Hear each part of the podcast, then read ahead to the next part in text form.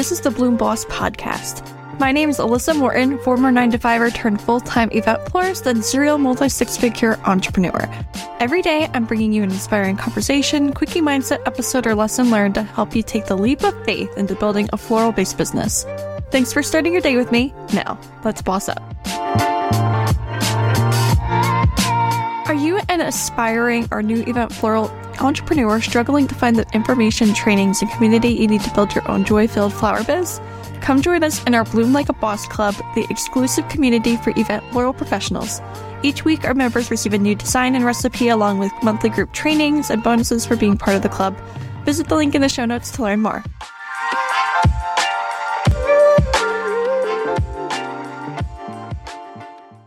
Welcome to the Bloom Boss podcast. You know, I love showing up here every single day for you to keep you inspired and taking action in your floral design business.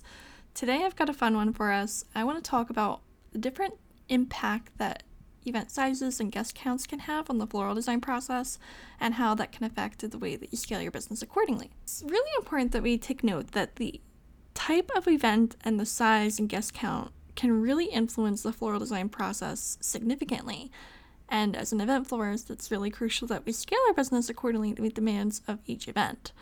So let's dive deep into the effects and explore the strategies for managing various event sizes and how it really influences the floral design process. So let's talk about intimate gatherings for a minute. Intimate gatherings, typically guest counts of 50 guests or fewer, offer like a cozy and personalized experience, often with lower guest counts, we have less tables, in which case we have more budget to allocate to the really intricate details. So think luxurious floral statement pieces and installations. Think really beautiful chargers and table settings and layers on the tables. Think intimate seating arrangements and escort card displays. Think lavish centerpiece designs and other statement installations. Think romantic table settings with floating candles and hanging globe candles and the terrarium type things. Intimate gatherings allow for a larger budget for detail and thus emphasize the quality and creativity of our work, offering really personalized consultations and custom designs that can align with the couple's vision. Medium sized events often have guest counts ranging from 50 to 150, and they strike the balance between intimacy and grandeur.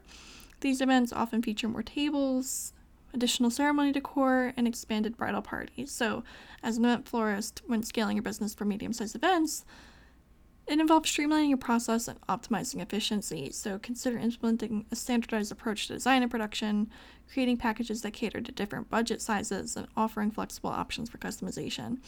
So, this will help you manage efficiently, increase the volume of floral arrangements while also maintaining a high level of quality when it comes to budget, you got to think guests that are planning 150 guests to 50 guest weddings. There's more tables, in which case, more centerpieces to provide. So, this is where it can get a little difficult in the proposal process, depending on how you manage your proposal meetings and the type of brides that you're attracting and the couples you're attracting, because some people inquire with 150 guest counts with only a $3,000 floral budget and we know that doesn't really get you very far. So make sure that you understand this and you communicate this with the couple that if budget's a concern, perhaps, you know, talking about the guest count can be a way to really give them the wedding that they want. Finally, large scale celebrations, anything that exceeds 150 guests, they present their own unique challenges and opportunities.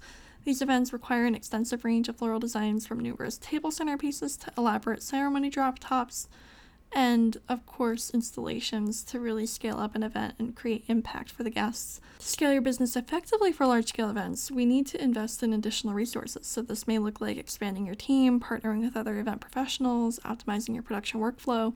When you're doing a really large scale event with let's say 300 guests, think there's a minimum of 30 tables and you need the space to be able to accommodate that, the cooler space, and the team to be able to pull it off because we're working with florals and ultimately they don't last very long, as we all know.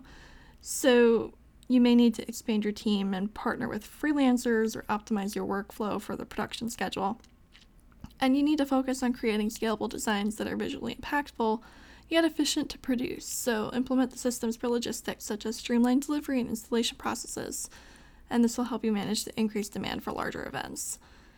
Something Larry and I are working on since we created the Jersey Strike business, we've been having the opportunity to work with many florists in our area, many luxury florists in our area. And we're able to see like the best of the best in the way that they systemize their logistics and streamline their packing and delivery. So we're going to be putting together a resource for you soon for all of the tips and tricks of the trade, like the best of the best. And I'm so excited to share it with you because it makes me so excited and I geek over these things. So now that you understand the scope of the way that guests can impact the scale of the event and the logistics and production workflow and of course the budget on educational purposes for the for the client. I want to talk about the ways that you scale your business to accommodate the different event size requirements and adapt and be flexible and the strategies to consider so the first is to develop a comprehensive pricing structure. So create tiered pricing options that align with different event sizes to ensure your profitability while providing value to clients. Something that I've done and I'm teaching on now is I've created an a la carte business and a full service production business. They have different service requirements, they have different ways that they're getting access to me as the owner and to the team and they have different standards you know different budget points different requirements. So that might be something for you to consider and i'm happy to talk to you more about it. It's going to be part of my program designing for profit that we're working on. And send me a dm or an email and we could talk all about it because it's really important that we are pricing profitably. And i see so many florists not pricing profitably Secondly, we want to talk about expanding your network, building relationships with other vendors, including event planners and venues who frequently work with events of varying sizes. Being able to collaborate with professionals with specialties in different event sizes and design styles can really upgrade your work and your professionalism in the industry and can lead to referrals and future opportunities to showcase your work at larger events. Third, we want to cultivate a diverse portfolio, so showcase your ability to handle events of different sizes and scales by featuring a variety of past projects in your portfolio. Highlight your versatility and showcase your expertise in executing events of various scales. I know that some cultural events really stress the importance of their vendors being knowledgeable in that kind of event style and that event kind of showcase when you're doing multi day events like they are a very large undertaking and it's important that you're able to showcase that to your clients and give them stories and really build trust in your capabilities to be able to perform to the level that's needed.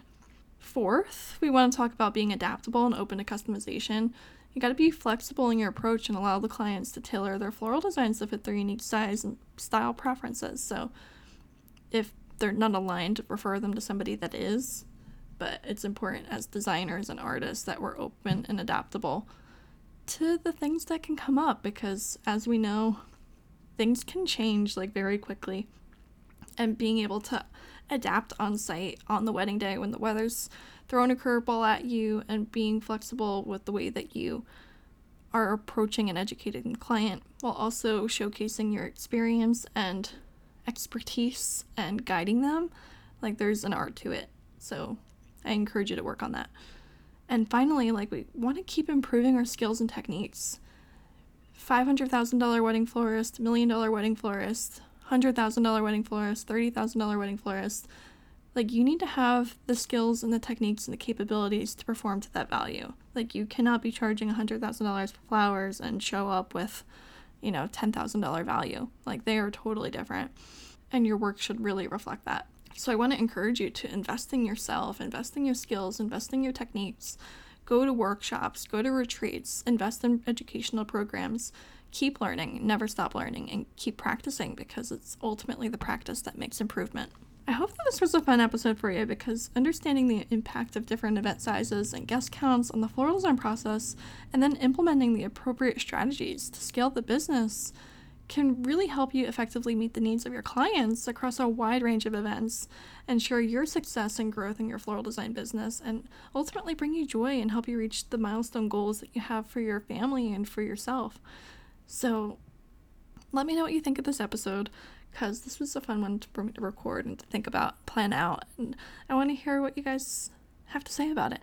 What kind of events are you currently doing? Where's your sweet spot? Where's your happy point? Some people don't have a desire to do large events, and that's great. Like, good for them to know what they want and what brings them joy. And some people only want to do large events. So, let me know what floats your boat. Like, I want to hear what gets your goat. Talk to you guys tomorrow. Have a great day. I hope today's episode inspired you on your floralpreneur journey. Make sure to check out the show notes for a rundown of today's episode, along with the important links and resources we drop for you.